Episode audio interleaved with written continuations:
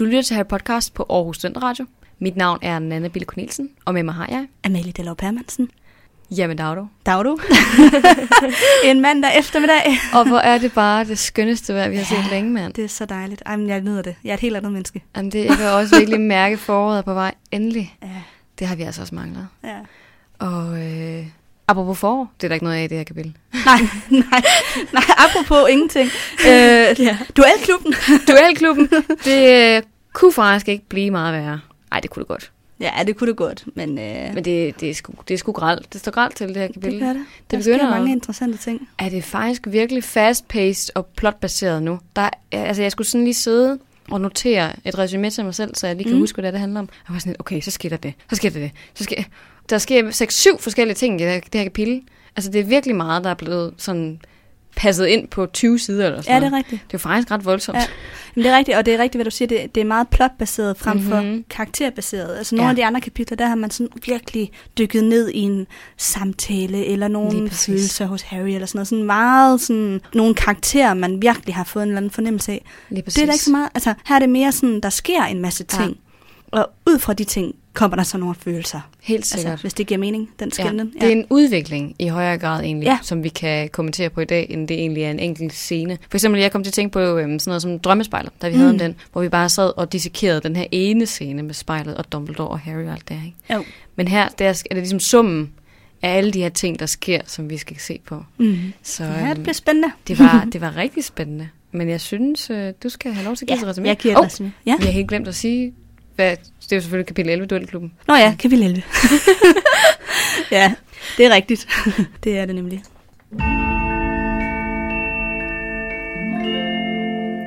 Og i dette kapitel, Duelklubben, der sker der jo simpelthen først det, at Ron og Hermione, de er ved at brygge videre på Polyjuice-elekseren oppe på pigetoilettet, hvor Harry han finder dem, efter han er blevet udskrevet fra hospitalet. Og til den her Polyjuice-elekser mangler de nogle ingredienser, og som vi gennemgik sidste gang, så er der mange ingredienser til den her elixir, mm-hmm. og de finder ud af, at de bliver nødt til at stjæle nogle af dem fra Snapes kontor. Kontor, ja. Altså, han, han har jo en masse ting inde på sin kontor. Ja. Jeg tror faktisk, det er det, der står kontor i, i bogen, fordi jeg var sådan et lagerrum eller yeah. hvad. Men jeg tror jeg også, det bare står inde på hans kontor. I filmen i firen, mm-hmm. der ser man, han har sådan et lille viktualerum. Ja. Der, hvor Harry går forbi, og, og man ser Snape, og, altså det er film fire, ja. der kan man se, at han har sådan en lille... Ja. Kosteskab. En lille vitrineskab eller sådan noget til alt muligt mærkeligt? Eller hvad? Eller nej, altså det er bare sådan et lille bitte rum, kosteskab okay. med en masse hylder. Okay, ja. Fint. Så det er det, jeg forestiller mig, at han har inde på sit kontor. Jamen, jeg måske. tror også, det er rigtigt. Jeg tror heller ikke, at han har sikkert en masse bøger og sådan noget stående ja. inde bag sit skrivebord, og så også nogle klamme ting og sådan noget. Ja, ja. Og så har han så sit lagerrum i forlængelse af kontoret. Ja. Men det var lige et lille sidespring. Udover det, så øh, starter øh, professor øh, Smørhår jo så den her duelklub, som kapitlet er opkaldt efter, hvor Harry han skal duellere mod Malfoy. Mm-hmm. Og i den øh, duel, der bliver der fremtryllet en slange, som vi også øh, kan huske fra filmen, en meget karakteristisk scene, mm-hmm. fordi der kommer Harry så til at afsløre hans evne med, at han kan tale slangevisken. Hvilket ja. jo er helt vildt, og alle reagerer voldsomt. Den eneste, der egentlig ikke rigtig reagerer på det, det er Harry, for han er sådan lidt, åh, hvad så? Ja. Mm. Hvad betyder det? Ja, det er jo, det har jeg altid vidst, jeg kunne. Og det skaber simpelthen en mega øget frygt blandt alle eleverne på skolen, og så slutter kapitlet med, at der kommer endnu et angreb. Ja, ja, ja præcis. På spøgelset Nick, næsten hovedløse Nick, og øh, selvfølgelig så lidt uheldigt, Justin Finch-Fletchley. Åh, oh, det navn, det er svært at sige. Justin Finch-Fletchley. Fletchley. Fletchley. Ja. Det, det er sådan noget, der krøller lidt ind i munden. Jamen, det gør det nemlig. Og grunden til, at det er problematisk, er jo selvfølgelig fordi, at det var ham, som slangen var ved at hugge i ja. under duellen. Mm. Så de tror jo, at Harry er ude efter ham. Lige præcis. Og desværre står Harry så også ved gerningsstedet ja. som den første. Ja, jeg har, jeg har en lille post-it i min bog, hvor der står, hvor uheldig kan man have lov at være. Ej, men det er så typisk. Han er altid det forkerte sted på det forkerte tidspunkt. Ja. Han det, er bare... Men det er jo øh, hans... lod i livet. Jamen, det er det. Hele hans liv er bare en lang Tycho Brahe-dag. Ja, det må man sige. En gang imellem har Hermione og Ron så lige med på den der, åh, oh, ja. nu står vi på det forkerte sted, men ja. det er altid Harry. Det er altid Harry. Ja. Det er som om, man bliver tiltrukket af ulykker. Ja. Det, det føles i hvert fald sådan. Ja, jamen det... Åh oh, ja, men øhm, skal vi have videre? Ja.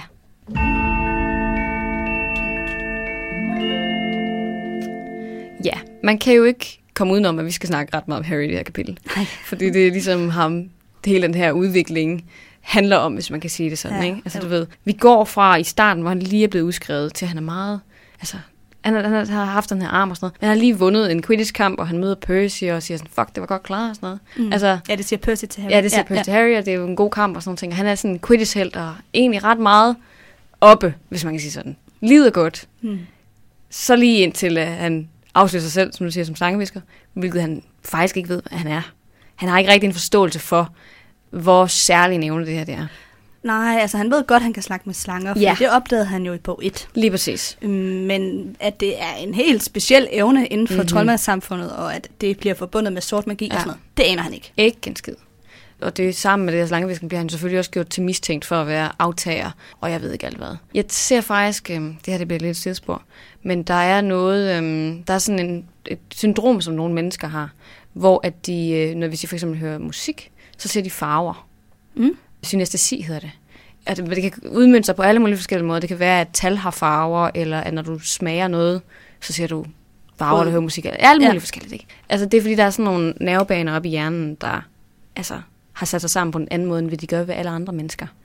Men de her mennesker, de opdager det ikke, før de en dag siger til nogen, nå, synes du ikke, at femtal også er blåt, eller hvad? Det synes jeg da ellers. Og så er folk sådan, hvad? ja. Jeg, jeg tænker, det er lidt den samme ting, fordi det er sådan lidt andet iboende, som man aldrig rigtig kommer sådan til at tænke over, at det, det er jo bare sådan, det er. Men mindre der er nogen, der sådan italesætter det. Ja, italesætter det, der er underligt. Ja. ja. Hvorfor synes du, at fem er blot?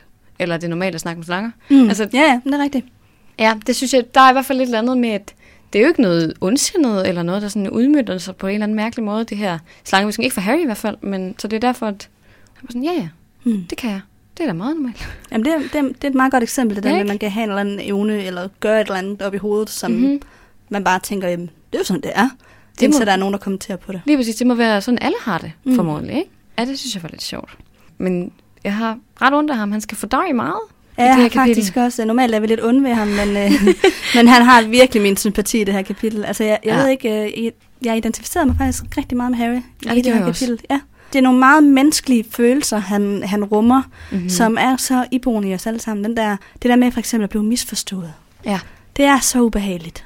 Og det er jo det, han bliver. Mm-hmm. Alle tror, at han prøver at få slangen til at angribe Justin, hvor han i virkeligheden faktisk bare prøver at redde Justin. Han sådan, gå væk fra, fra ham eller sådan noget. Ja, han, han har egentlig nogle gode motiver, men det bliver bare opfattet som nogle dårlige motiver. Ja. Og det, det har alle jo nok prøvet i et eller andet tidspunkt i løbet af sit liv, at man egentlig har handlet efter noget, man selv tænkte var positivt, mm-hmm. og så har andre skilt dig ud for det, eller sådan noget. Ja, ja. Nu kommer jeg lige med et lille eksempel fra min egen barndom, min famøse folkeskoletid.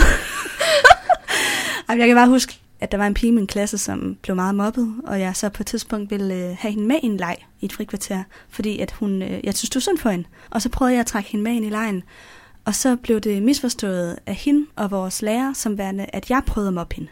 Og, jeg blev, oh. og så blev jeg kaldt til samtale, og jeg fik simpelthen, og jeg fik ikke lov at få et ord indført. Jeg blev bare skældt, hed og ære fra, fordi jeg havde for, altså, været med i det og mobben og sådan noget. Og jeg, jeg synes simpelthen, det var så ubehageligt, den der, at jeg blev så misforstået. Men fordi påduttet et eller andet, en intention, på, man ikke har. Ja, jeg blev påduttet at være et ondt menneske. Ja. Og jeg var sådan, det var overhovedet ikke det, jeg prøvede på. Jeg ville bare, altså, det var fordi, jeg havde grint af hendes jokes, som ikke var særlig sjove. og så men det var ligesom for at prøve at vise sådan, ah, du er vægtig morsom, kom med herover ja. og vær med, ikke? Og så blev det påtalt som om, at jeg gjorde grin med hende. Ah, og det var slet ikke det, der var min hensigt. Men, nej. Og det er jo bare en lille eksempel, sådan har man jo millioner ja. eksempler på, ikke? Men, den men der, det er en ret god, god parallel til det her, ikke? At jo. man handler på en måde, og så ser folk det sådan noget helt, helt andet, og man, ja. er sådan, man er totalt uforstående. Og det er jo præcis det samme, der sker her. Han forsøger at få den her slange væk, som Malfoy har fremkaldt, eller fremmandet, hedder det jo ja. ja. og beder den så om at gå væk fra, fra ham, Justin her. Og så bagefter er alle sådan, hvordan kunne du gøre det? Også Ron ja. og Hermione, der ja, bare reagerer. Ja, de mistænker mig også. Lige præcis. Det var det, det er alle, der mistænker ja. ja. De er virkelig sådan, øh, for mig, der lød det som om, at du var ved at kalde den der slange til at bide ham, eller et eller andet retning. Det var så sådan, det lød for alle os andre. Og hvor han er sådan, men det var det ikke. Og hvorfor er det et problem? Jamen, det er selvfølgelig, fordi den her slangevisken er mega ond. Og hvem ved, måske du er Slytherins aftager, mm. men er sådan, at lad da være med at give ham mere tvivl. Hermione. Hermione ja. Jeg tror faktisk, det er Hermione, der siger det. Ja, ja nej, Ron han siger det der med, at åh, hvorfor? Altså, jeg ja. synes også, det lød som om, at du ja. prøvede at gå efter Justin. Hvor Hermione er sådan, ja, faktisk så ved du jo ikke, om du er Slytherins aftager. Lige præcis. Ej, nu skal du bare holde kæft. Altså, ja. fordi han har ikke behov for nej. at føle mere som dårlig samvittighed og skyldfølelse over noget, ja. som han overhovedet ikke kan gøre for. Nej, det er jo ikke i hans magt. Altså, at ændre på, at han kan tale med slanger. Nej, præcis. Og han får jo så også den her følelse af sådan, ej, jeg bliver nødt til at retfærdiggøre mig selv, mm-hmm. jeg bliver nødt til at forklare, hvad der rigt faktisk skete. Ja. Altså, og den kender vi jo også. Det, altså, i virkeligheden burde man nok bare tænke, okay, de har misforstået situationen, jeg ved, at jeg har ret, mm-hmm. ergo må jeg jo så bare vente til det går over. Men i stedet tænker han, jeg må ud og forklare Justin, hvad det i virkeligheden var, der skete. Ja.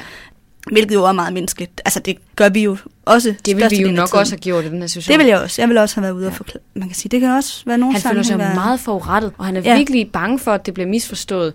Hvilket det jo virkelig også gør. Altså, som i, at han vil myrde nogen. Mm. Og han har jo ingen intentioner om at slå nogen mokkelfødt eller noget som helst ihjel, vel? Så jeg forstår godt, at han har et behov for at ligesom at sige, Øh, det var ikke fordi, at øh, jeg prøvede på at dræbe dig. Nej. Altså, det er jo også en voldsom anklage, jo, at rettet mod sig. Det er fordi, jeg tænker, der er forskel på, om man vil ud og ligesom fortælle, hvad der virkelig skete. Altså mm-hmm. sådan også for, at Justin ikke behøver at gå og være bange. Ja. Eller om man vil ud og fortælle, hvad der skete, for at skælde dem ud over, oh, ja. at de kan tro det. Altså, ja. giver det mening? Jeg forstår godt, hvad du mener. Ja, og jeg har lidt på fornemmelsen, at han måske gør det for at, altså ligesom, han er i hvert fald sur på de andre Hufflepuffer, ja, ja, da han, de sidder og snakker om ham, for ja, eksempel. Ja, det bliver han. Ja. Men han, til at starte med, inden han, han finder dem, der er han jo meget sådan, okay, han skal lige sikre sig, at det her ikke bliver misforstået. Så jeg tror faktisk, han starter ud med gode intentioner. Ja, ja, fordi han ved jo ikke, hvad det her har ført med sig endnu. Han ved bare, hvad Ron og Hermione har sagt til ham. Men ellers har han ikke interageret med nogle andre elever, siden det her skete. Jamen, det er faktisk rigtigt. Ja, ja. Så det, det, det er det øjeblik, han finder dem, og de begynder, han overhører, og de sidder og konspirerer om, at han er Slytherins aftager, og grunden til, at Voldemort ville dræbe ham, var, fordi han måske faktisk var endnu under en Voldemort, og han var bare sådan, hvad fuck sker der for ja, det her pis? Ja, nu må I kraftedme holde kæft, altså. Ja. Ja, altså det er jo også for sygt at gå ind på sådan en samtale og høre folk, der virkelig siger sådan nogle grimme ting, jeg mener, man er sådan. Ja. En ting er at sige, at nogen er det ved ikke, dumme eller grimme, eller sådan noget, men at sige, at man er ondskabsfuld og vil myrde nogen. Det er, det er langt værre. Sygt. Det er langt værre. Det er igen det der med at få pålagt intentioner, man ikke har, ikke? Ja. Men det tror jeg, du er ret i, at han starter ud med egentlig at have gode intentioner om mm-hmm. at forsikre Justin om, bare rolig. Ja. Jeg er altså ikke på vej efter dig. Lige præcis. Øhm, og så der bliver han ej, da han overhører den her Hufflepuff-samtale. Ja. Og tænker, ej, nu skal jeg da vise dem i hvert fald. Ja, at det jeg er i hvert fald ikke er rigtigt. Ja. Jamen, ja. det er nemlig Men det. det er meget menneskeligt. Begge dele. Altså. Ja. Det ville ja. jeg da helt sikkert også være blevet, hvis der var nogen, der havde talt sådan om mig. I, altså, i, ikke lige i den her kontekst, der skulle være Slytherins aftager. Hvis der er nogen, der siger, at jeg er Slytherins aftager, så er det rigtigt. Nej. Nej, men det, det kan jeg virkelig godt forstå ham. Hvis folk de sidder og taler sådan om en, og man virkelig ikke forventer det, og kommer til at gå ind på sådan en samtale, hvor man bliver sådan helt chokeret. Tænker, fordi der skulle der venner. Mm. De har jo botanik sammen med de her elever, er, er venner med dem på en eller anden måde, ikke? Og så går folk og tænker sådan noget om en. Mm. Altså, det er virkelig ubehageligt. Ja, det er faktisk værre, når det er ens venner, der lige pludselig ja. synes noget om en, end det, hvis nu det var nogle Slytheriner, der havde siddet og sagt et eller andet om lige ham. Præcis. Fordi han er sådan lidt, ah, okay, same old, same old, det er jeg vant til. Nemlig. Men det er det der med, at det er nogen, han egentlig normalt snakker godt med. Lige præcis. Det er ikke, altså, de er ikke best buds, vel, men de, de er fine, de, kommer, mm. de er ligesom på bølgelængde, ham og Hufflepuff-eleven, der er ikke noget der. Så ham her, Ernie Macmillan, lige pludselig begynder at sige alt det her, tror jeg virkelig generer ham meget, mm. fordi der bliver virkelig pålagt ham nogle ting, som han slet ikke synes. Mm. Jeg synes også, at det er ret interessant i det her med, at han siger et, og andre fortolker det til noget andet, at det spiller meget godt ind i det her, vi har talt om tidligere, med hans øh, psykiske sygdom. Ja. At det begynder virkelig at tegne sig nu, ikke? Det, der kommer til at ske senere, også med drømmene om Voldemort og alle de andre ting, der ligesom kommer til at ske. Ja, det begynder virkelig at gå ned og bakke for ham her i bog to. Mm. Ja, men på grund af nogle udefrakommende faktorer, ja. det er ikke fordi han... Det er ikke, fordi han gør noget forkert. Nej. Det er nogle andre, som trigger noget i ham. Ja, det er det. Men igen, det er jo det der med, at de simpelthen ikke tror på ham. Han siger et, og så er man sådan, nej, det var ikke sådan, det var. Det var sådan, det var for mig. Det var min intention med at handle på den her måde, ikke? Jo. Ja. Ja. Poor boy. Ja. Jeg tænkte også, øh, oh. jamen det er bare... Jamen, det, jamen, det er, det er hårdt. Ja. Det er hårdt at læse. Ja, det er det nemlig. Altså, det er virkelig ubehageligt, at det bliver kun værre herfra, fordi nu er der flere og flere, der begynder at tro, at han rent faktisk er Slytherins aftager. Ja. Jeg vil så sige, at Ron og Hermione bliver overbevist om, at det er han ikke. Ja. Altså sådan, også da han forklarer sig, mm-hmm. tror de selvfølgelig også på ham, ja. at, at det, han siger, er rigtigt. Det er rigtigt. Så dem har han da. Men han oplever stadigvæk den der førstehånds mistænkeliggørelse. Mm-hmm. Fra det er dem. Rigtigt. Hvor man er sådan, vil lige godt lige være med på min side fra starten, i stedet for, at jeg skal blive anklaget på den måde af mine bedste venner. Altså, det er de tætteste mennesker, han overhovedet har i hele verden. Ja. Og så vælger de ligesom at, at være sådan, gå lidt aggressivt til ham på en eller anden måde. Hvor man er sådan, kan ikke forklare ham på en lidt pænere måde, hvad det er, der er sket, i stedet for at reagere ja. på den måde. På en måde synes jeg faktisk også, det er værre, det Hermione siger til ham, end det Ron siger, fordi ja. til Ron kan han bare sige, nej, det var ikke det, jeg gjorde, og til Hermione kan han ikke sige, nej, jeg er ikke Slytherins aftager, fordi så siger Hermione, jamen det ved du jo ikke, om du nej. er. Og han kan ikke bevise det. Nej, og det er jo det der problem med, at hun er så logisk. Ja. Der skal man lige måske pakke tingene lidt ind i nogle, nogle følelser, i stedet for at være sådan, okay, har han behov for at høre det her lige nu, Hermione? Ja. Prøv lige at tænke dig om. Kig på hans ansigt, ser han ud, som om han er ved græde. Det gør han nok. Ja. Lad være med at sige til ham, at nok er slet hans aftager. En anden person, som øh, Ron og Hermione, og for den sags skyld Harry, ikke rigtig lige øh, kan gennemskue, det er jo Ginny. Ja. Vi får lige endnu et hint om, at der er et eller andet helt galt. Ja, og øh, vi hører, at hun har mareridt hver nat, og hun er helt ude af den. Mm-hmm. Det prøver Fred og George så at leve op på. Der har klædet sig ud som nogle, et eller andet monsterpelsdyr. Ja, de tager sådan en pels på, og så hopper de frem ja. og skræmmer hende. Ja. Ej, det var virkelig sjovt, og det var virkelig også synd. Ja. Om end det nok ikke er derfor, hun er bange. Nej, det har nok tværtimod. Jeg tror hverken det forværrer eller forbedrer situationen. Ja. Jeg tror bare, at hun er sådan, I fatter overhovedet ikke, hvad der foregår. Nej. Men det er egentlig sjovt, alle de her små bidder, vi får sådan med Ginny, ikke? Altså, hendes familie misforstår totalt, hvad det er, hun går igennem. Der er ikke nogen af dem, der har fattet endnu, hvor grelt hendes problem faktisk er. Ja. Altså, hun græder lidt over katten, om det er nok, fordi hun godt kan lide katte. Ja. Nå, hun, hun er meget ked af det over det her med Colin Creevy, om det må være, fordi hun sidder ved siden af ham. Altså, de kan ikke forstå, hvor meget dybde der er i, i hendes øh, følelser omkring det her. Ja. Og de tænker ikke rigtig videre over det. Hvilket faktisk også er... lidt skræmmende. Ja, skræmmende, og også noget, hvor man tænker, åh, oh, det ja. gør faktisk helt ondt ind i hjertet, det der. Mm. Det er jo også hendes nærmeste, ja. som slet ikke forstår, hvordan hun har det. Og det, det er der jo sikkert rigtig mange mennesker, der også skal sætte sig ind i, som går med et eller andet problem. Mm. Og der er ikke nogen i ens omgangskreds, som kan se, hvor pisse dårligt man rent faktisk har det. Ja, det er så æm, rigtigt. Det er så skrækkeligt. Altså, man kan godt overføre den der den situation, Ginny er i, til vores menneskelige øh, moklerverden med alle mulige andre problemer. Ikke? Altså, det kunne være nogen, der gik i en skilsmisse og tænker, der er ikke nogen, der forstår, mm-hmm. hvor dybt det her det ligger i mig. Ja. Eller en... depression, eller hvad det nu kan være, ikke? Det kan være så mange ting. Eller nogen, der mister et barn. Ja. Hvor det også kan være svært for omverdenen måske lige at forstå. Ja, okay, du er ked af det, men hvad handler det om? Altså sådan, ja. ja. Det er meget sådan, de negligerer i hvert fald lidt. Ja. De følelser, hun har, ikke? Og er sådan, nå ja, du er bare en elleveårig, der går og er lidt ked af, at der er et eller andet monster måske. Det i sig selv burde også være ja. nok, ikke? Jo. Men jeg tror virkelig, du har ret i, at hun har ikke nogen tæt på sig. Hun bliver selvfølgelig venner med Luna Lovegood senere. Men jeg tror ikke, hun har nogen venner på det her tidspunkt. Jeg tror, hun er meget alene. Nej, men hun har flere store brødre. Det har hun. På skolen. Der er de både Percy, der er Fred og George, og der er Ron. Skid. Ingen af dem fatter, hvad der foregår. Overhovedet ikke. Og ingen af dem tænker på hende. Og ingen af dem spørger hende, om hun har det godt. Det er fandme svært. Ja. Altså så er det sådan lidt, nå, hun er ked af det, fordi Fred og George driller hende. Nej, hun er ked af det, fordi Lord Voldemort har besat hende. Ja, præcis. Virkelig, virkelig et stort problem. Meget større ja. end det der, ikke? Ja. Og det tror jeg faktisk også er noget af det, som... Problemet ved, at den her bog er skrevet fra Harrys synsvinkel, det er, at vi forstår ikke omfanget af hendes problem. Nej. Og det er jo det, nu har jeg kun læst Cursed Child en gang. Og det ved jeg, du har også kun læst ja. Cursed Child ja. en gang. Men der er en situation, hvor øhm, Harry og øh, Ginny, de taler om det der med at blive besat af Lord Voldemort. Hvor Ginny, hun er sådan, du kan slet ikke sætte dig ind i, hvordan det er. Sådan er den retningssævn i hvert fald. Mm. Hvor det var måske også går lidt op for en, okay, hun har faktisk i næsten et år været besat af Voldemort, mm. og har lidt under det der, og har haft de der konstante blackouts, og har været tvunget til at gøre forfærdelige ja, ting. Tvangshandlinger. Lige præcis.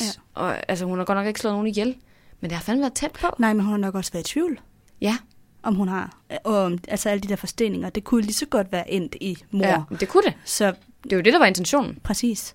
Så det må være virkelig skræmmende for hende. Ja. Hun er blevet tvunget til virkelig at gøre nogle forfærdelige ting mod mm. sine klassekammerater. Apropos, vi kommer også til at tale om noget lidt næ- senere i det her kapitel, hvad det er, hun har også har gjort, som mit apropos er, handler ja. om. Ja. Men det er virkelig skrækkeligt, og det bliver virkelig overset, hvor meget lort hun går igennem i den her bog. Ja. Fordi det handler ikke om hende. Også, øhm, altså, der, nu får jeg lige sådan en ny kobling til vores verden, eller hvad man skal mm. sige. Altså, det er jo lidt alle kvinder, der bor med nogle voldelige og manipulerende ægtemænd, ikke? Den det kunne der, sagtens være. Det der med, at de bliver tvunget ud i handlinger i... afmagt, og, f- og så sådan bliver manipuleret, ligesom Lord Voldemort manipulerer hende, til at gøre mm-hmm. alt muligt, hvor de bagefter tænker, hvad, hvad havde jeg gang i? Eller sådan, ja. hvad, hvad foregik der? Ja. Men man kan blive helt blind, når man er i sådan en dominansforhold forhold med en eller anden, som bare kan styre en fuldstændig. Nu kan han så også gøre det med magi, hvilket gør det endnu sværere. Mm. Men, men det er den der... Øh, Dynamik. Ja, dynamikken går jo igen, ikke? Den der jo. med, at man kan blive tvunget ud i handlinger, der faktisk slet ikke er, som ligger til en, vel? Lige præcis. Fordi man bliver, ja, domineret af en eller anden, anden person. Ja. Jamen, det er rigtigt nok. Ja, det er faktisk meget voldsomt. Det er også... Det er godt, vi kommer til at tale ja. om det nu. Selvom det, hun kun blev nævnt i en lille bisætning. Ja, nej, ja, ja, det er rigtigt. Det er ikke sådan noget, der fylder i kapitlet. Overhovedet ikke. Jeg tror, nej. Der står to sætninger om hende. Ja. Men tror du, at det er, fordi hun er et barn, at de ikke, øh, altså, at de ikke negligerer hendes øh, følelser? Ja, jeg tror, det er, fordi de tænker, at hun blæser tingene op. Fordi hun kun er elleve år gammel, så gør hun små problemer til store problemer. Ikke? Og det kender vi jo godt for os selv. Dengang, når man var... de her ti elleve år, så ville en forelskelse være sådan end over be all, eller et eller andet problem i skolen, eller sådan et eller andet. Det er hele ens verden, hvis der er et eller andet, der går galt der. Hvor for voksne mennesker, der er de sådan, nå, jeg bekymrer mig om atomkrig. Men i virkeligheden, så bliver de der små problemer også store for os andre. Men jeg tror, at det har helt sikkert noget at gøre med, at hun er så ung. Fordi jeg tror ikke, de forstår hendes emotional range, altså hvor mange følelser hun kan indeholde som en elleve-årig pige. Apropos, det var egentlig noget, jeg gerne ville sige øhm, i forhold til Harry. Det er kort. Den her ting i Snapes time, hvor at Harry han kaster en et fyrværkeri ned i øhm, kedlen. Jeg tror, det er Goyles kedel, ja, er det ikke det? Jo. Og det så eksploderer med sådan en svulme elixir ud over det hele. Er fantastisk sjov. Ja. Fuck, hvor er det, det er bare ærgerligt, den er ikke med i filmen. Jamen, jeg var sådan lidt, hvorfor har de ikke lavet det? Det er da så underholdende at sidde og se. Eller sådan at forestille sig, ja, i hvert fald. Og så bare Snape, der render rundt og bliver pissesur. Ja. Og alle de der Slytherin, der sådan svulmer op i hovedet. Måske skal vi lige have konteksten med. Ja. At grunden til, at Harry smed det her fyrværkeri ned i Goyles kogekar, det er for at lave en uh, distraktion, så mm-hmm. Hermione kan smutte ind på kontoret og hente de her ingredienser, de mangler til Polyjuice. Ja, det er ikke bare sådan ud af det blå, han gør det. Ej, nej, nej, nej. De har planlagt det. Og der kommer der også virkelig en guldkommentar fra Hermione, der sådan... Jeg synes, det er mig, der skal gøre det, fordi at min øh, record er fuldstændig clean, og I to bliver smidt ud det øjeblik, I gør noget forkert. Så det bliver mig. Ja. Hvordan det var sådan, ja, okay. Ja, der, der er de bare sådan, okay, hvis du vil gøre det, så fint. Ja, det må du gøre det. Så slipper vi. Ja. Lige præcis. Og det er jo faktisk noget andet, jeg synes er lidt interessant i det her kapitel. Den der mm-hmm. altruisme, altså sådan det modsatte af egoisme, mm-hmm. som Hermione viser, udviser. Både hende og Ron i virkeligheden, de går i gang med at brygge den her Polyjuice-elekser, men Harry er på sygehuset, fordi de tænker, at vi bliver simpelthen nødt til at gøre noget nu. Ja. Og handler jo egentlig for hele skolens sikkerhed. Mm-hmm. Og det er også, altså Hermione er jo villig til at ofre sig selv og sit eget ry ved at gå ind og stjæle på Snapes ja. kontor for hele skolens værvel. Mm-hmm. Og det, det synes jeg er meget smukt i virkeligheden. Det er det. Man kan sige, det taler jo også ind i hele hendes karakter i forhold til, at hun kommer på Gryffindor, selvom hun egentlig i udgangspunktet er mere en Ravenclaw, ikke? Mm-hmm. Hun vil gerne være mere modig, og bliver også i løbet af serien mere og mere modig, og gør de her ting, selvom at det er farligt for hende og hendes øh, venner, fordi at det er vigtigt. Mm. Der er nogen, der dør, hvis de ikke gør det her. Der er nogen, der kommer hårdt til skade, hvis de ikke gør det her. Ja, målet helliger midlet. Ja, og det synes jeg er rigtig godt, fordi hun starter lidt ud som en stivstikker, ikke? Det, som vi også snakkede om i bog et, at det var nogle gange hårdt at læse de der første scener, fordi hun er bare så sur mm. på de der drenge, fordi de bliver ved med at bryde reglerne. Og hun kan ikke forstå, ja. at det er måske nødvendigt en gang. Og der ser hun den der klassisk eller fantastiske kommentar med, at det værste, der kunne ske, var, hvis vi blev udsmidt, ikke? Eller? Ja, smidt ud frem for at dø, ikke? Jo, præcis. We could bla bla bla, we could die, or we could get expelled, tror ja, jeg. Ja, og even worse, expelled. Ja, lige præcis. Lige præcis. Okay. Det er fantastisk. Ja. Så der sker noget med hende. Det gør der i hvert fald helt sikkert.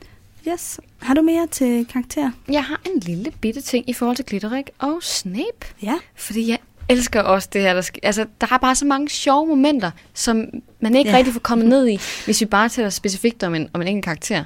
Men vi får jo den her skønne scene med Gilderik, der sådan introducerer Duelklubben, og så har fået professor Snape til at komme med op og være hans assistent. Ja. Og Gilderik... og også det, han ligger vægt på, han er min assistent. Ja, han har valgt at være meget sportslig. Han har sagt, at han har en lille smule viden om de her duelting, så derfor kommer han op og assisterer mig. Ja. Og Snape går bare bagved og ser fucking sur ud. Ja. Fordi han vil bare ikke finde sig, at jeg bliver kaldt nogen assistent, vel? Det er virkelig sjovt. Så jeg var sådan...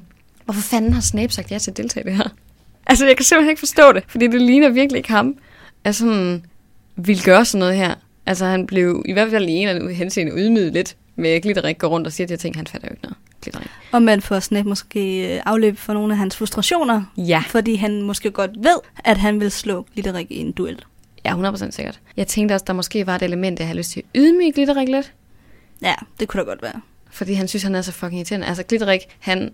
embodyer jo alt, som Snape hader, den her arrogance og... Øh, selvisensættelse. Lige præcis, ja. Som han også påstår, vi kender jo ikke Harrys far, men det siger han jo, at James også var. Ja. Måske ikke i den her grad, men havde noget arrogance, ikke? Ifølge Snape i hvert fald. Så tænkte jeg sådan lidt, okay, kan det have været, fordi de har kendt hinanden, mens de har været gået på skolen?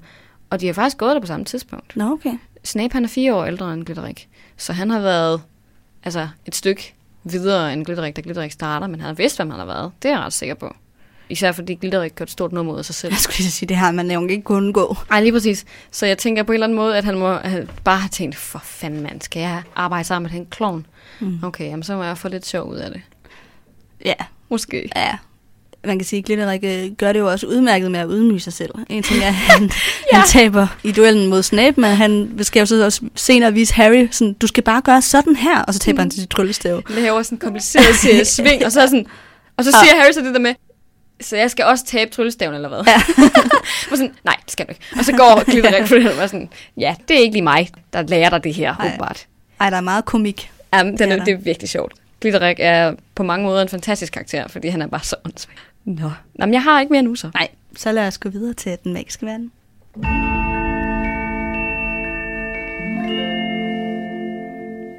Ja, det kommer jo ret meget til at handle om troldmandsdueller. Det må man sige. Som øh, vi sagde i starten, så er øh, navnet på den her episode slags kapitel Duelklubben. Lige præcis. Og det har vi så begge to taget lidt udgangspunkt i. Ja, men, men på to forskellige måder. På to forskellige måder. Jeg foreslår, at jeg starter med min øh, troldmandsduellering og giver lidt nogle ground rules. Ja, og så bagefter går jeg videre med noget viden om denne her specifikke duelklub, vi hører om i det her kapitel. Lige præcis. Godt. Altså troldmandsduellering, det er jo øh, en praksis, hvor to eller flere troldmænd de indgår i en magisk kamp eller dyst, kan man vist godt sige. Og det handler ligesom om, at øh, de skal afvæbne, eller overvinde, eller dræbe hinanden. Typisk handler det ikke om at dræbe hinanden. Men det gør det nogle gange, hvis man kan sige sådan. Det minder meget om øh, vores verdens øh, fægtning. Det er sådan lidt en gentleman sport, mm. hvis man kan sige det sådan. Det hedder jo også duellering, så man kan godt forestille sig, at de står og vifter med, med nogle ja. langsvær, i stedet for... Det giver egentlig god mening. Ja, i stedet for, at de gør det med tryllestav, ikke? Der er også lidt noget falders der. Sorry. Det har jeg slet ikke tænkt på. Det havde jeg heller ikke først af det. øhm, ja. Der er selvfølgelig nogle regler i en troldmandsduel. Og der er noget, der siger, at vi har talt om det her i forhold til Harry og øh, Malfoys duel, men øh, vi tager det lige igen, hvis ja. det er tilfældet. Der skal være én troldmand, som udfordrer en anden. Om end det er faktisk ikke særlig normalt, at man... Nå, du tænkte tilbage i etteren, der hvor med midnatsduellen. Ah, det havde jeg slet ikke tænkt på. Jeg, det er rigtigt. Jeg er ikke sikker på, om vi har snakket om det på det tidspunkt, men Ej, hvis vi har, huske. så får vi lige et recap ja, her. Det er længe siden. Ja, det er ret længe siden faktisk. Men ja, som sagt, det er ikke særlig høfligt at udfordre andre folk til dueller, så det er ikke noget, der sker særlig tit. Det sker selvfølgelig ret meget i de her bøger, fordi der er super meget krig og vold og død og sådan noget. Så. Men når det ikke er sådan, så er det ikke særlig normalt. Man skal bukke for hinanden, inden man går i gang. Og det ser vi jo også i det her kapitel. Gilderik, han laver sådan en meget stort formfuldendt buk og vifter med hænderne og sådan noget. Og Snape, han laver sådan en lille kast med hovedet, mm. fordi han har ikke nogen respekt for Gilderik. Så sådan kan man også vise, hvor meget man respekterer sin, øhm, sin modstander. Mm. Men det er ligesom noget, alle gør. Voldemort gør det også i fireren, og beder også Harry om at gøre det i fireren. Det er ligesom et krav. Og så har duellenter, som vi også ser i bog et, ofte en sekundant, altså en øh, nummer toer, som kan træde ind, hvis man kommer til skade, eller ikke kan fuldføre den her duel på en eller anden måde. Det er jo det, Ron han, øh, han siger, han vil være for Harry, hvis han dør. Mm. Og det er jo ikke normalt, at man dør i en duel, men det er det i den her bogserie. ja. ja. Derudover så er det kun lovligt at bruge magi, og ikke fysisk vold. Det er en regel, som så også bliver brudt i det her kapitel, fordi vi ser hende her, Polly Putbo, Polly Putbo hedder hun. Ja. Øhm, slash Millicent Bulstrode, hedder hun så på engelsk, mm. hun tager simpelthen Hermione fast i sådan en hovedlås. Det er ikke, fordi hun kaster en besværgelse på hende, sådan som man egentlig, sådan som man egentlig læses i bogen, men hun tager simpelthen fat i hende fysisk, og så taber de begge to deres tryllestav. Og så bryder hun jo så den her regel om, at man ikke skal røre ved hinanden fysisk. Jeg tror, det er sådan noget, troldmænd de ser ret meget ned på, sådan en nævekamp generelt. Det er nok lidt for primitivt. Ja, det tror jeg også, det synes. Men af en eller anden årsag igen i bogen, der læses det som om, at den besværgelse, der står sådan, hun har ramt hende med en hovedlås. Så jeg var sådan, det lyder lidt mærkeligt, da jeg læste ind på Pottervik og sådan noget. Men det er simpelthen den danske oversættelse, der bare er mærkelig. Kan jeg vide, hvad det står på engelsk? Der står der, she had taken her in a headlock, ah, and both ja. have dropped their forgotten wands on the floor. Ja, okay. Så det er tydeligt, at det er fysisk der, hvor det mere lyder som en besværgelse i den danske mm. oversættelse. Men det er selvfølgelig kun fordi, jeg lige undrede mig over det, over det. På Potterviki, at det var sådan, det gjorde hun det. Ja. Det havde jeg ikke lige fået med. Så ja, det lader desuden til, at øh, man generelt heller ikke anvender utilgivelige forbandelser. Det er jo også det, Gilderik siger, da de starter. Jeg vil helst ikke have, at der er nogen, der dør i dag, eller ja. kommer slet til skade. Altså hvis lige vil undgå det, ja. så... Lige præcis. Det er kun noget, man gør i kamp eller krig. Hvilket sker meget i den her bus. Ja, hvilket igen. Der er mange undtagelser for reglen. Og det bliver altså brudt i ja. de her bøger. Øhm, men det var altså, det er reglerne for... De officielle regler. Det er de officielle regler, som bare ikke bliver holdt overhovedet. Og duellering er jo utrolig vigtigt i Harry Potter. Det starter nu, altså faktisk starter det jo allerede i bog et, men der ser vi bare en rigtig duel mellem Harry og ja, Malfoy, fordi Malfoy møder aldrig op. Og da Harry han skal op og slås med Quirrell, der gør han det ikke med sin tryllestav, så rører ham han bare i hovedet i stedet for. Så det er faktisk først nu, at han begynder at bruge sin magi til sådan at forsvare sig og angribe andre, ikke? Mm-hmm. Men øhm, ja, det er sådan en troldmandsslås, så jeg har kigget lidt på nogle vigtige og storslåede dueller igennem tiden. Meget kort bare roligt. Vi skal ikke have sådan en historisk gennemgang. Men der er ligesom nogle vigtige, som jeg synes var interessant at tage fat i. For eksempel så var der i middelalderen øhm, duellen mellem Egbert the Egrocious, som dræbte Emmerich the Evil. Og så tænker du, hvorfor er det vigtigt? Det er vigtigt, fordi at ham her, Egbert, han tager Oldstaven, ah. for ham er Emmerich the Evil. Og han er den eneste anden, der har taget Oldstaven fra dens ejermand i en duel, decideret, og har dræbt vedkommende i en duel. En Dumbledore, skulle mm. det sige. Der, det er generelt ikke sådan, man får fat i Oldstaven, det får man på andre måder. Hvordan har det kunne lade sig gøre? Fordi Oldstaven vil jo altid være den mægtigste stav. Ja, men i så fald må ham her, Egbert, jo have været endnu stærkere. Det viser Dumbledore sig også at være i forhold til Grindelwald. Ja, fordi han også vinder den ene duel der. Lige præcis. Ja. De må jo være stærkere end den person, der har Oldstaven på en eller anden måde. Mm. Men jeg... Så det må være en meget svag troldmand, der har Oldstaven over for en meget stærk troldmand. Måske. Der er jo også det her, som Ollivander siger ja. med, at det er tryllestaven, der vælger sin troldmand. Ja. Så det kan godt have noget at gøre med alliance, om Oldstaven ikke føler sig... Øh... knyttet til sin troldmand. Lige måske. Præcis. Hvis ja. den ikke synes, at ham her, Emmerich the Evil, var særlig nice, så kan det være den ting, at ham der Egbert vil egentlig hellere over til. Mm. Man kan sige, at ham her Egbert, han dør så ret kort tid efter, så han fik lov til at have den her oldstavs. Men det er ikke normalt, at man bare lige kan vinde den der oldstav i en duel. Så det var sådan den første virkelig store duel. Så senere, som jeg så sagde lige for lidt siden, der vinder Dumbledore så oldstaven for Grindelwald. Han dør så ikke. Han sender ham i uh, Nurmengard i stedet for. Mm. Som er det her andet troldmandsfængsel. Lige præcis. Jeg vil vædde på, at det sikkert ligger i Tyskland eller et sted. Det lyder tysk. Ja. Eller sådan østeuropæisk i hvert fald. Lige præcis. Nurmengard. Nurmengard, ja. Det kunne lyde sådan lidt øhm, Tolkien-agtigt. Ringenes Herre. Ja, det kunne det også. Ja. Men den her duel mellem Dumbledore og Grindelwald, den bliver så anset for at være den absolut mægtigste troldmandsduel i hele trold, altså troldmandshistorien. Ting er bare, vi ved ikke en skid om den. Jeg slog det op, og jeg var bare sådan, der står ikke noget. Der står bare, det er den mægtigste. Og jeg sådan, det kan jeg ikke gøre. Jeg kan ikke sige, at det er mega hardcore og fedt og sådan noget, og så ikke skrive det. Men øhm, jeg har på fornemmelsen, at vi får det at vide i Fantastic Beasts-filmene, ja. hvordan den her den forløber. Det kunne man godt forestille sig. Og det glæder jeg mig rigtig meget til, ja. vil jeg sige. Ja, det her det skete jo så selvfølgelig i nitten femogfyrre, under en verdenskrig, bla bla. Mm. Det er ikke så vigtigt. Ja, så er der selvfølgelig Harrys dueller. Harry han kommer op og duellerer med øhm, Voldemort, både i bog fire, det er jo så i fireoghalvfems, og så i syvoghalvfems igen, hvor han jo så faktisk vinder Oldstaven fra Voldemort. Eller han dræber egentlig Voldemort, selvom han har Oldstaven, fordi Oldstaven har ikke alliance mm. til Voldemort på det tidspunkt. Ja, den har allerede knyttet sig til Harry. Lige præcis. Så øhm, ja, det var nogle af de vildeste. Ja. Crazy! Crazy! Ja. Noget jeg lige, nu vi lige snakker om de der par. Det er alle sammen mænd mod mænd. Ja. Det tænkte jeg også over i kapitlet her, at fordi der inddeler Gilderik og Snape jo også eleverne i, mm-hmm. i par, og der er det også pige mod pige og dreng mod dreng. Ja. Har du tænkt over det? Nej, det har jeg faktisk ikke. Men Nej, men det jeg synes du... bare, det var meget spøjst, fordi altså, hvorfor gør man det? Ja, altså jeg er ikke sikker på, at det er nødvendigt sådan noget, man gør. Det er jo en lang liste, jeg har siddet og kigget igennem med de her troldmandsdueller. Der var mange andre også. Og jeg tror faktisk, at troldmandssamfundet giver lidt mere plads til nice kvinder, mm-hmm. i forhold til den tid, end hvad vores eget samfund har gjort. For eksempel i forhold til Ministeriet for Magi, hvor de fik en første kvindelige premierminister tilbage i syttenhundredetallet. Eller sådan noget. Ja, ja, der er det langt foran. Ja, ja, ja, ja. Og der har også været nogle kvindelige øhm, duelleringschampions. De har sådan et duelleringmesterskab, mm. som jeg ikke ville komme mere ind i. Men der var der også en kvinde, der vandt det på et tidspunkt og sådan nogle ting. Ja. Men jeg tror... Jamen det kan jo være, at det bare er helt tilfældigt, at det lige er dreng mod dreng ja. og pige mod pige og i det her kapitel. Mm. Jeg undrede mig bare over det. Det er rigtigt, men det er faktisk også, når du siger det, at det er lidt sjovt, at der ikke er flere sådan virkelig hardcore kvinder.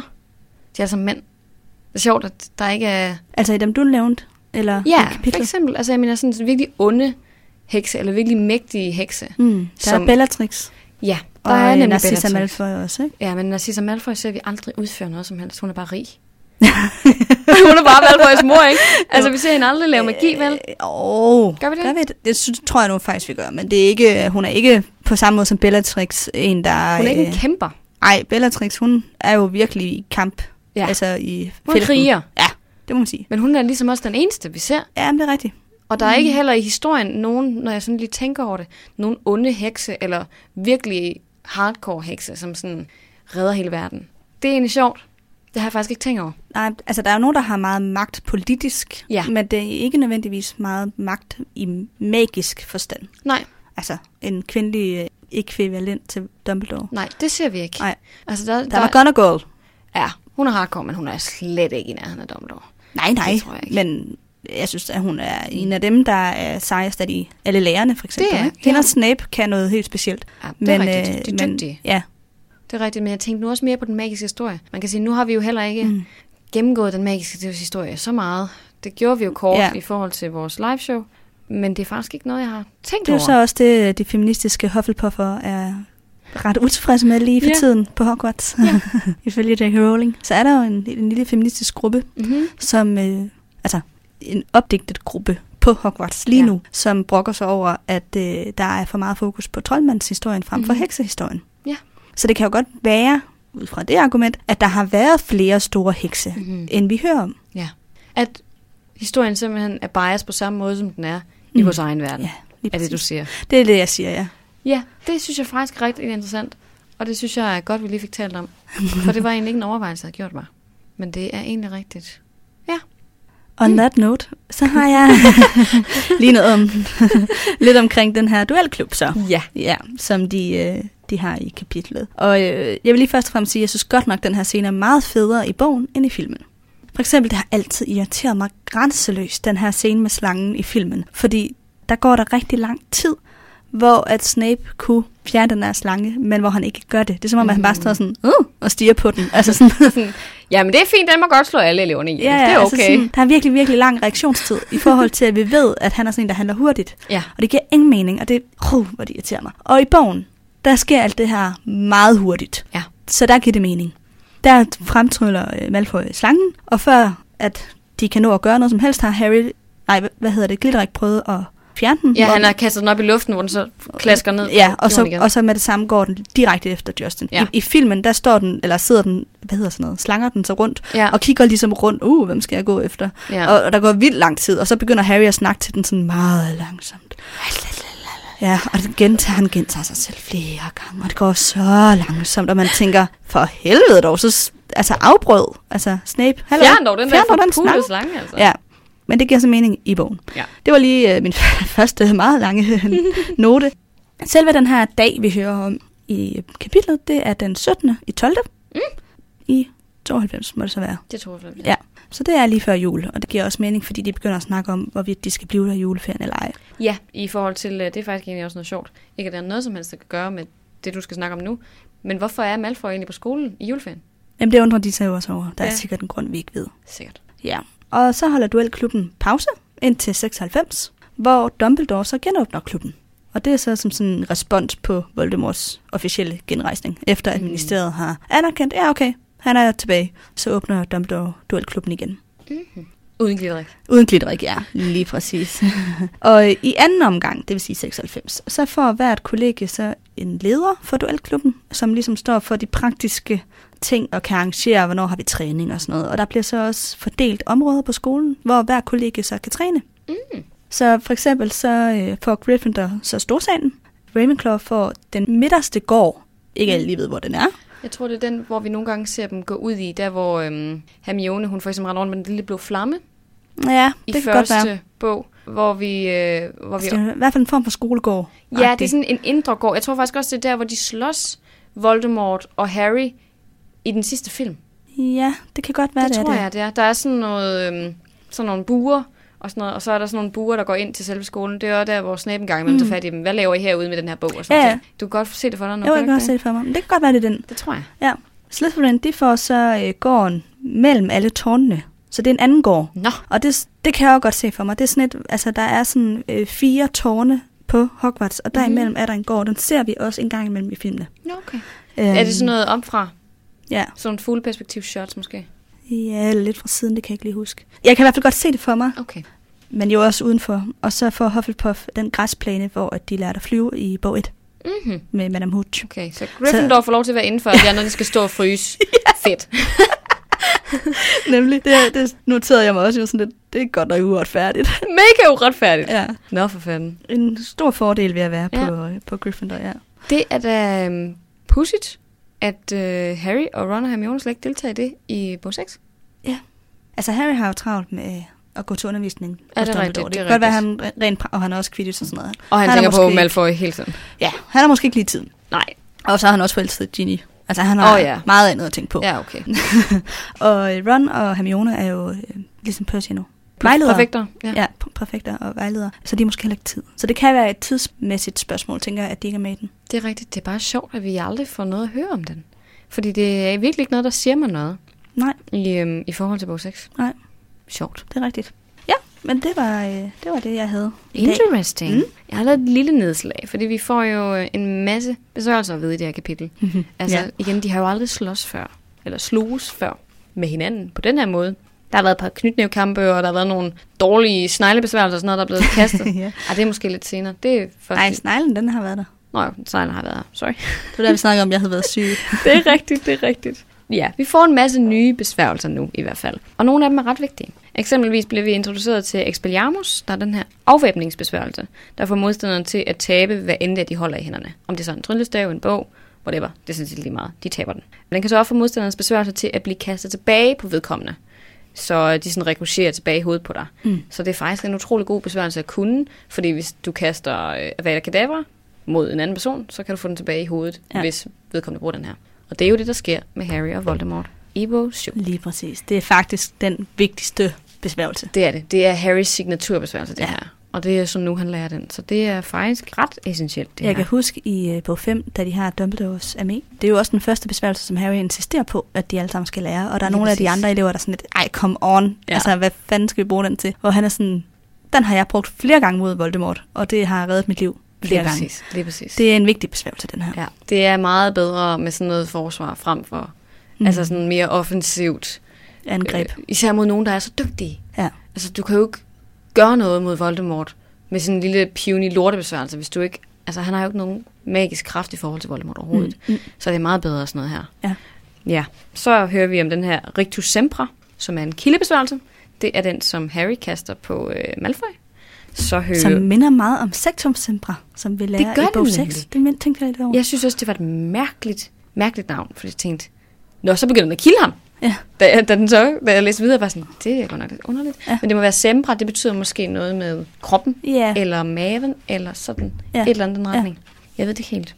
Så bruger, øh, hvad hedder det, Malfoy jo så den her Tarantellegra på Harry, der får ham til at danse.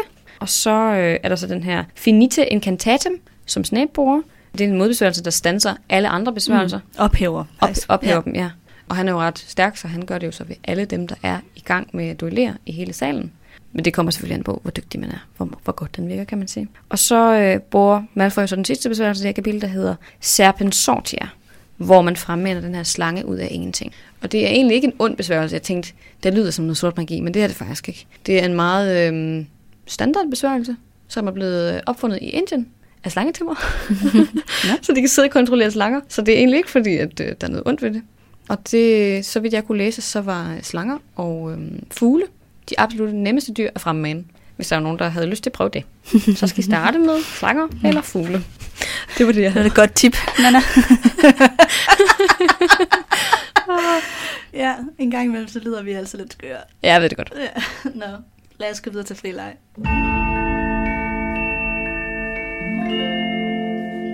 Yes. Jeg har taget tre lytterspørgsmål med i dag. Det er bare så fint. Hvad med dig? Jamen, jeg har en lille bid om slangevisken og en lille bid om noget basilisk-agtigt. Mm. Jeg har faktisk valgt tre lytterspørgsmål fra tre børn. Nå! Ja, normalt så, øh, eller vores primære øh, lyttergruppe, eller hvad man kan sige, det er... Målgruppe. Målgruppe, eller segment, ja. Kunne man også sige. Ja, der primært lytter på vores podcast er, er voksne. Og jeg vil også sige, at mange af de emner, vi kommer omkring, er måske også mest målrettet voksne. Ja. Men der er også børn, der lytter med. Og der er for eksempel en pige, der hedder Ellen på ti år, som har spurgt os, ved I hvilket kollegie, som Hagrid boede på, da han gik på Hogwarts? Og øh, det slog jeg op, for jeg vidste ikke. Jeg, jeg ville jo på, umiddelbart ja. sige Gryffindor, uden ja. at slå det op. Og ja. det er vel rigtigt, ikke? Jo, det var også det, jeg ville gætte på, men jeg slutter op for en ting af skyld, mm-hmm. og det er Gryffindor. Jeg tænkte, det kunne og godt være Hufflepuff. Han kunne faktisk være en rigtig god Hufflepuff. Ja. Men igen, det er nok også mere det der med, hvad stiler man næste frem for, hvad man har. Mm. Fordi Neville går jo også på Gryffindor. Ja, ja. Og hvis der er noget Hagrid er, så er det der modig. Han vil gerne ofre sit liv for sine venner. Og gør virkelig alt for dem, han har nær. Så jeg synes, han passer godt som en Gryffindor, faktisk. Ja. Han er bare ret blank. Ja. Ikke et Hufflepuff blanke. Nej, nej, nej, bestemt ikke, men det er mere det der med det kammeratlige og sådan, mm-hmm. og det har Hagrid jo også, så ja. Yeah. Øhm, men i hvert fald var svaret Gryffindor. Mm-hmm. Øh, kan du huske, hvornår det var, han gik der? Nej, det stod derinde. Det, det var det vel egentlig samtidig med Voldemort? Ja, det har det jo været. Det, det har vel været i øhm, fyrrerne så? Ja. Ja. Hvis slet ikke lidt før. Var det... Hvornår var det Voldemort, han øh, sådan rigtig... Jeg synes, at det har været i... Altså, det, vi kan jo regne ud, fordi det er halvtreds år siden. Mm. Jo, så har det været fyrrerne, fordi vi ja. er i, i treoghalvfems nu. Ja. Minus halvtreds, så er det treogfyrre. Mm. Ja, lige præcis. Og så har Hagrid jo så været i, på tredje år, ja. hvor Voldemort han har været i sit sidste år. Ja, Voldemort ja. er lidt ældre. Mm. Lige præcis. Så det er jo faktisk lidt pudsigt, at han har gået i skole med, med Voldemort. Ja. Men Hagrid er også ret gammel, så. Ja, det er han jo så, det, hvis det er halvtreds år siden. Ja. Og han jo så, hvis han har været på sit tredje år, så har han jo også været de der øh, tretten år. Mm-hmm. Plus halvtreds, så giver det treogtres. Så er han treogtres nu. Ja. ja. Han er en ældre herre, faktisk. Ja. Det må jeg sige. Men det giver jo god nok. Han holder sig meget godt. Mm. Ja. Jeg synes lige, vi tager et mere. Ellen havde flere spørgsmål, men jeg synes også lige, der var et andet, jeg gerne ville have med. Og det var, øh, fik Lily egentlig nogensinde at vide, at James var en animagus? Det kunne jeg ikke finde svar på. Så det er øh, noget, vi bliver nødt til at diskutere. Nå. Virkelig. Dejligt. Jeg vil umiddelbart sige, øh, ja, det tror jeg, han har afsløret over for hende. Nok fordi han synes, det var ret cool. Kunne jeg forestille mig? Ja, det kunne godt have været noget, han har bladret sig lidt med. Ikke? Det kunne jeg, altså ud fra hvad vi, vi kender ham jo ikke. Nej. Vi har jo bare hørt ting om ham. Men jeg tror, han ville synes, det var ret fedt. Lige at sådan kunne forvente sig til et øh, rådyr. ja. Bare sådan... Ja, ude i ingenting. Rende rundt med bare hende. Fordi han kan. Bare fordi han kan. Gå rundt ud i skoven med hende, og så lige blive til et rådyr, og så kan hun sige, nå, ja, okay. Det kunne jeg egentlig godt forestille mig. Tror du ikke det? Jo, jo jeg vil også bare sige, jo, det omvendt, hvorfor skulle det være en hemmelighed? Altså sådan, ja. Jeg kan ikke se, hvorfor han ikke skulle fortælle hende det. Lige præcis. Altså, de står selvfølgelig ikke registreret noget sted, men hun ville jo ikke sladre. Nej. Så. For at være helt ærlig, tror jeg også, hun er ret ligeglad. Ja, det tror jeg også. Øhm, så. Ja, hun er ikke helt en regelrytter på samme måde, som Hermione er, Harrys mor. Mm. Ja, det vil jeg umiddelbart sige ja til. Det vidste hun godt. Ja, det tror jeg også. Ja. Ellen havde faktisk også et tredje spørgsmål, hvis det kan vi jo godt lide nu. Det kan vi hun spørger, øh, må husalfer spektralt transferere sig væk, hvis de er i en farlig situation, uden at deres herre har kaldt på dem? Nu tænker hun jo nok på bog seks. Ja, i forhold til grotten, der var ja. at Voldemort har lånt Kreacher. Øh, ja, kræ. Mm. på dansk. øh, med ind i, øh, i grotten, ja. hvor kræ så kun Øh, kommer ud af hulen igen, fordi at øh, hans herre kalder på ham. Ja. Det er jo en lidt speciel situation, kan man sige, fordi den hule, eller grotte, hvis man i virkeligheden burde kalde det her det, den er jo lavet sådan, at man ikke kan komme, altså at der ikke kan komme mere end en ud, ja. så vidt jeg husker. Ja, du kan i hvert fald ikke komme væk fra øen mere end en person. Ja. Du kan faktisk ikke kun komme op på øen i en person. Det er jo derfor, ja. at Kreacher kan komme med overhovedet, fordi den, den bliver ikke ja. anerkendt som værende et rigtigt menneske. Præcis, og det gør Harry så heller ikke, fordi han er mindreårig. Lige præcis. Hvorfor det kan lade sig gøre, at Harry kan tage med Dumbledore. Mm-hmm. Ja. Men det er jo en meget, meget specifik situation. Vi kan jo se, at Dobby kan jo godt spektralt transferere sig rundt ja. hele tiden, uden at Lucius Malfoy Lige kalder præcis. på ham. Lige præcis. Så jeg kunne forestille mig, at hvis man er i en farlig situation generelt, så kan man sagtens transferere mm-hmm. sig væk, som man vil som husalf. Mm-hmm. Det har måske også noget at gøre med...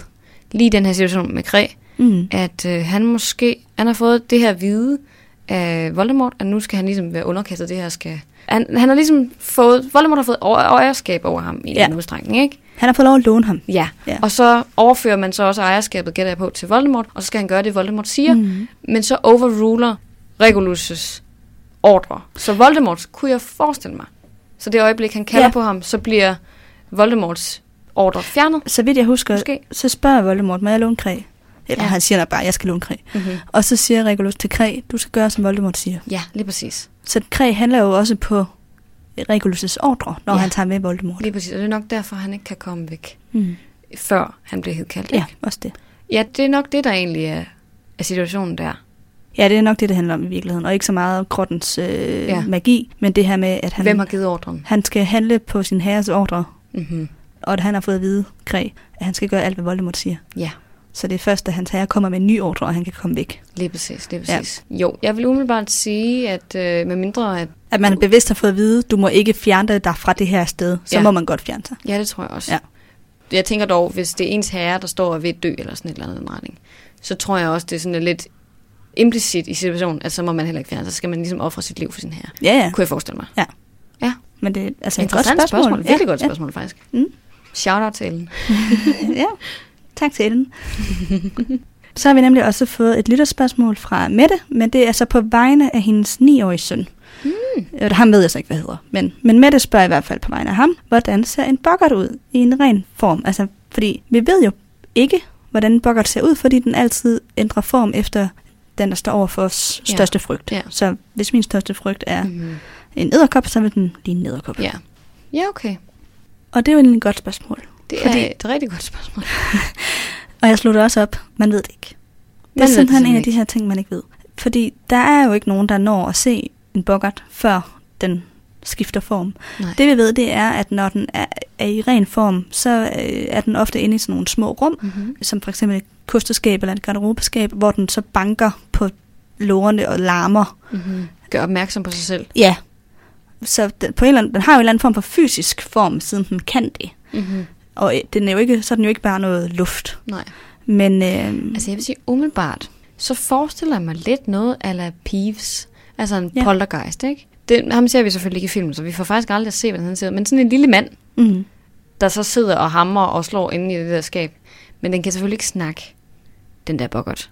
Så det er måske også for meget sagt. Men jeg forestiller mig lidt noget a la en poltergeist. Det er meget klogt sagt. For da jeg søgte på boggarter, så blev den sammenlignet med no. poltergeister og dementorer. Right. Altså som er de her ikke-menneskelige væsener, mm. som hverken er levende og døde, men som bare opstår lidt ud af det blå. Mm. Peeves er også en... Øh, han er ikke ligesom et spøgelse, fordi han, han, er, han er et produkt af menneskers følelser. Ja. Ligesom dementorer også er, de kommer af alt det ubehag her... Ubehag og depression og sorg. Og, og boggarter kommer så af menneskers frygt. Mm. Så det vil sige, man kan også godt, altså man kan sagtens fjerne boggerne, altså ja. dræbe dem, men de vil altid komme igen. Ja. Fordi så længe mennesket har frygt, mm-hmm. så længe vil der også være boggerne. Ja, det giver jo rigtig god mening. Og det er vel også derfor, man vil aldrig kunne finde en boggerne et sted, hvor der ikke er nogen mennesker. Ja, det er de altid, lever af menneskets frygt. Det, de er altid i huse, fordi at det er det, de bliver skabt af. De kan også godt være ude i naturen, hvor der kommer okay. mennesker. Ah, altså ja, okay, gemme sig i en busk og sådan noget. Det kan de også godt, men de er primært i huse. Alright. Ja. Spændende. Ja, så det var faktisk meget klogt sagt, det du lige sagde. Nå, det er jeg glad for. med poltergeister, fordi de minder meget om. Og, ja, og demenser og sådan noget. Sjovt. Mm? Nå, hvor godt. Ja. Okay, jamen, så vil jeg lige uh, tage min lille bid. Ja. Det er ikke, uh, ikke så meget, men alligevel en smule. Vi har jo været inde på det her et par gange med slangevisken. Men øh, jeg synes, at nu var, det, nu var det lige vigtigt at tale lidt om igen. Her der opdager vi nemlig de fordomme, der er om slangeviskere. Og øh, det her slangevisken, det er jo det her sprog, som øh, slanger de taler, og så også slangelignende væsener. Og det er jo eksempelvis vores basilisk, men det er også andre væsener, der minder om slanger. Det, han taler jo også på et tidspunkt til den her vandhane, der ligner en slange. Det er sådan lidt mærkeligt. Ja. Men det er bare nogle gange sådan, det fungerer i den magiske verden. Generelt så er slangevisken en utrolig sjælden kraft, og det er altid arvet på nær hos Harry, som jo får det, fordi han får en del af Voldemorts sjæl. Alle andre, de har arvet det. Og de fleste slangeviskere, de er af Slytherins familie, men der er nogle undtagelser. Mm. Og det er jo så Harry Potter, og så er der en, der hedder Herpo the Foul, som også er slangevisker. Og ham er Herpo, skulle jeg lige ind og kigge lidt mere på, fordi det lyder egentlig ret interessant. Mm-hmm. Og jeg tror også, vi får hans navn at høre på et eller andet tidspunkt i løbet af bøgerne. Han står nemlig i øhm, den magiske historie, ret sikker på. Han var en oldgræsk troldmand, der brugte sit liv på at opfinde ond magi. Altså virkelig sådan the grand old man af alle de her klamme, onde ja. besværgelser. Og det var jo så ham her, troldmanden, der fandt ud af, hvordan man udklikker en basilisk. Mm. Mm. Nu har vi jo ikke snakket om basilisken endnu, for vi har ikke mødt den. Nej. Kommer vi til, men jeg synes, I skulle lige vide, ja, ja. hvordan man gør det her så. Det gør man øh, ved, at man tager et kyllingeæg, og så lader man det blive udklækket af en tusse. Og ting er så, at han kunne så kontrollere den her basilisk, fordi han kunne slangevisken. Mm. Tada!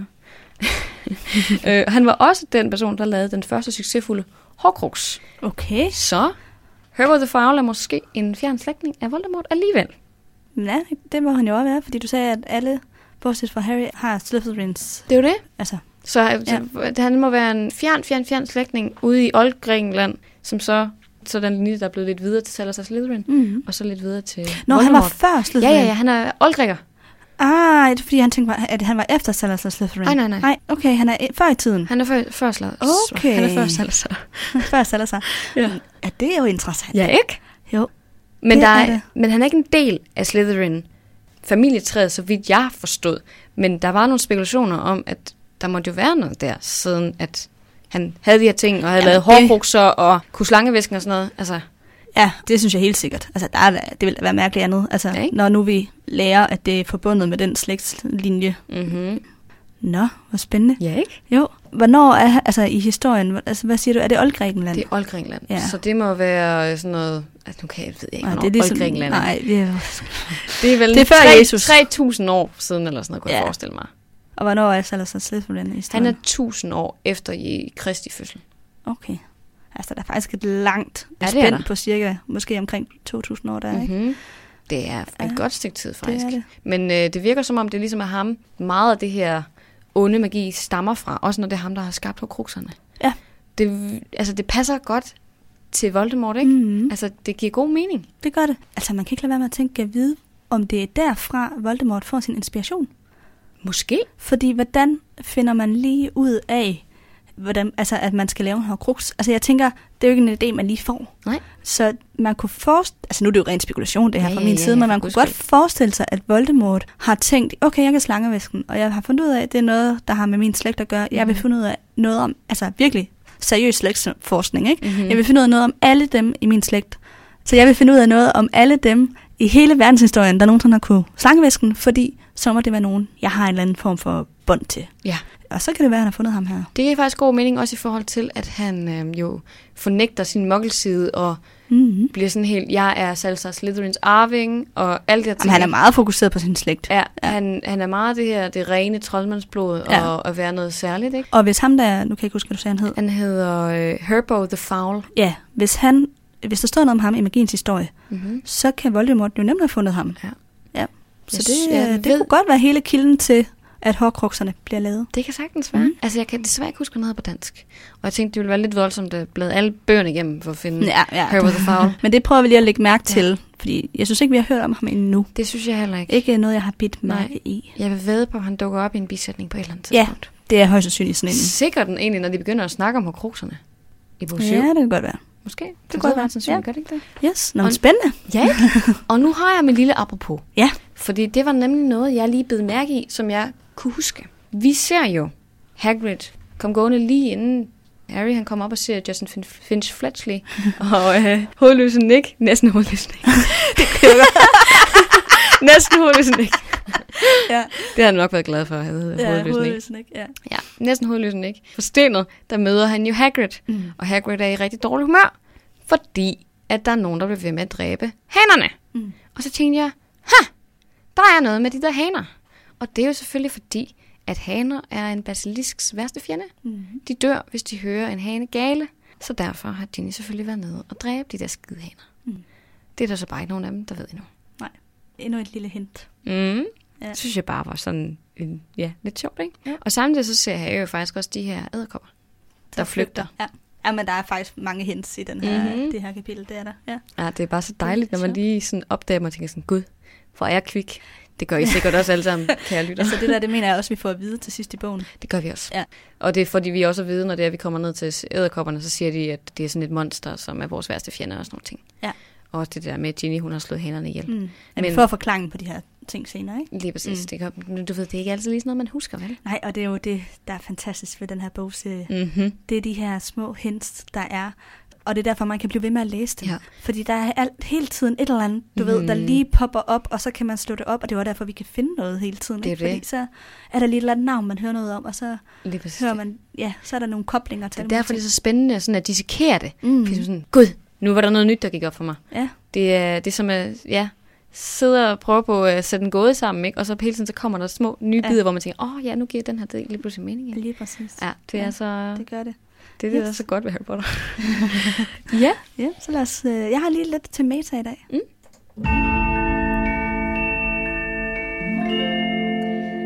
Fordi det er jo selvfølgelig ikke altid, vi har meta-afsnittet, men en gang imellem, så kommer det der. Og det er jo fordi... Nu har jeg sagt meget fordi. Ja, men i dag har jeg lidt til meta.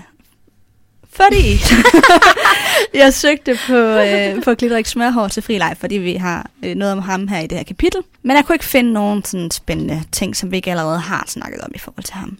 Jeg fandt dog en øh, sådan side, hvor der var nogen, der havde stillet nogle spørgsmål til J K. Rowling omkring ham. Mm. Og det var nemlig lidt interessant, så der vil jeg lige sådan fortælle, hvad hun skrev. Og det var øh, en øh, læser, som skrev, hvis smørhår nogensinde blev rask igen.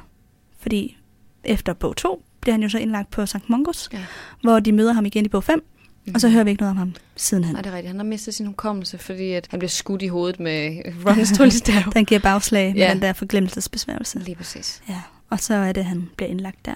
Og vi hører i bog fem, at han er i bedring. Der siger sygeplejersken, nå, det går så godt med ham. Men der er jo gået mange år. Ja. Der er jo gået tre år, ikke? Så man tænker også, det er ikke meget, der er sket på de tre år. Nej, ikke rigtig noget faktisk. Nej, altså okay, bedring, men det er godt nok meget museskridt, så mm-hmm. vi, vi tolker som bedring. Ja, og det var så også derfor, der var en, en læser, der havde spurgt om det, og så, så svarede J K. Rowling, nej, han bliver aldrig rask, og det vil jeg heller ikke have, han bliver. Han er glad, hvor han er, og jeg er gladere uden ham. Fuck, man. Holy shit. Det er koldt. Jeg synes bare den der, og jeg er glad uden ham. Nu har jeg selvfølgelig oversat det, men det var ligesom den feeling. Ja, ja, ja, ja. Ej, det er godt nok voldsomt. Ja, på, på engelsk skrev hun så, he's happy where he is, and I'm happier without him. Ja. Mm-hmm. Men han er jo også gladere, fordi så behøver yeah. han jo ikke gå og leve op til, altså så kan han skrive de her autografer og give dem yeah. ud til alle og være sådan, nej, alle elsker mig. Han lever i lykkelig udvidenhed på ja, den her hospital. Ja, ja. Man får også ligesom lidt, lidt øh, fornemmelsen af, at J K. Rowling, hun blev sådan, han fik det tæret på ham som karakter. Virkelig. Hun hader altså, ham virkelig, tror jeg. Ja, så skrev hun ham lige fint elegant ud, ligesom når andre ja. bliver skrevet ud af serie. Ja, ja, ja, lige præcis. De havde gjort nogle af øh, forfatterne sure, sådan, ud, ja. du er død. Ja. ja, lidt det samme her faktisk. Det er egentlig meget sjovt. Ja.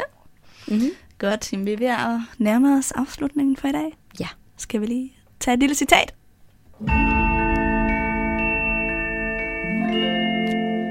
Ja, vi har jo talt mm-hmm. lidt om, hvorfor en citat vi skulle tage.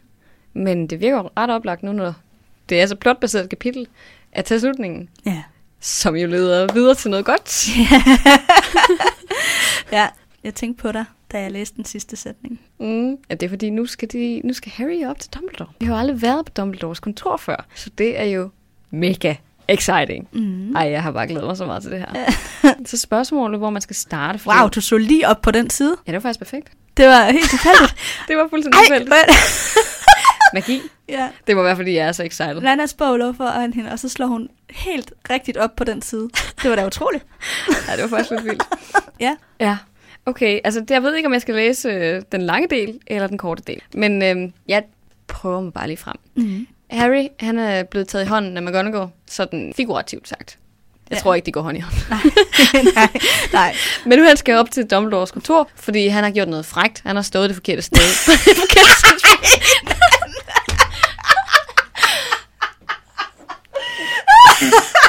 Altså ikke på den måde, vel? Nej. Han har været en slem dreng. Ja. Han står der.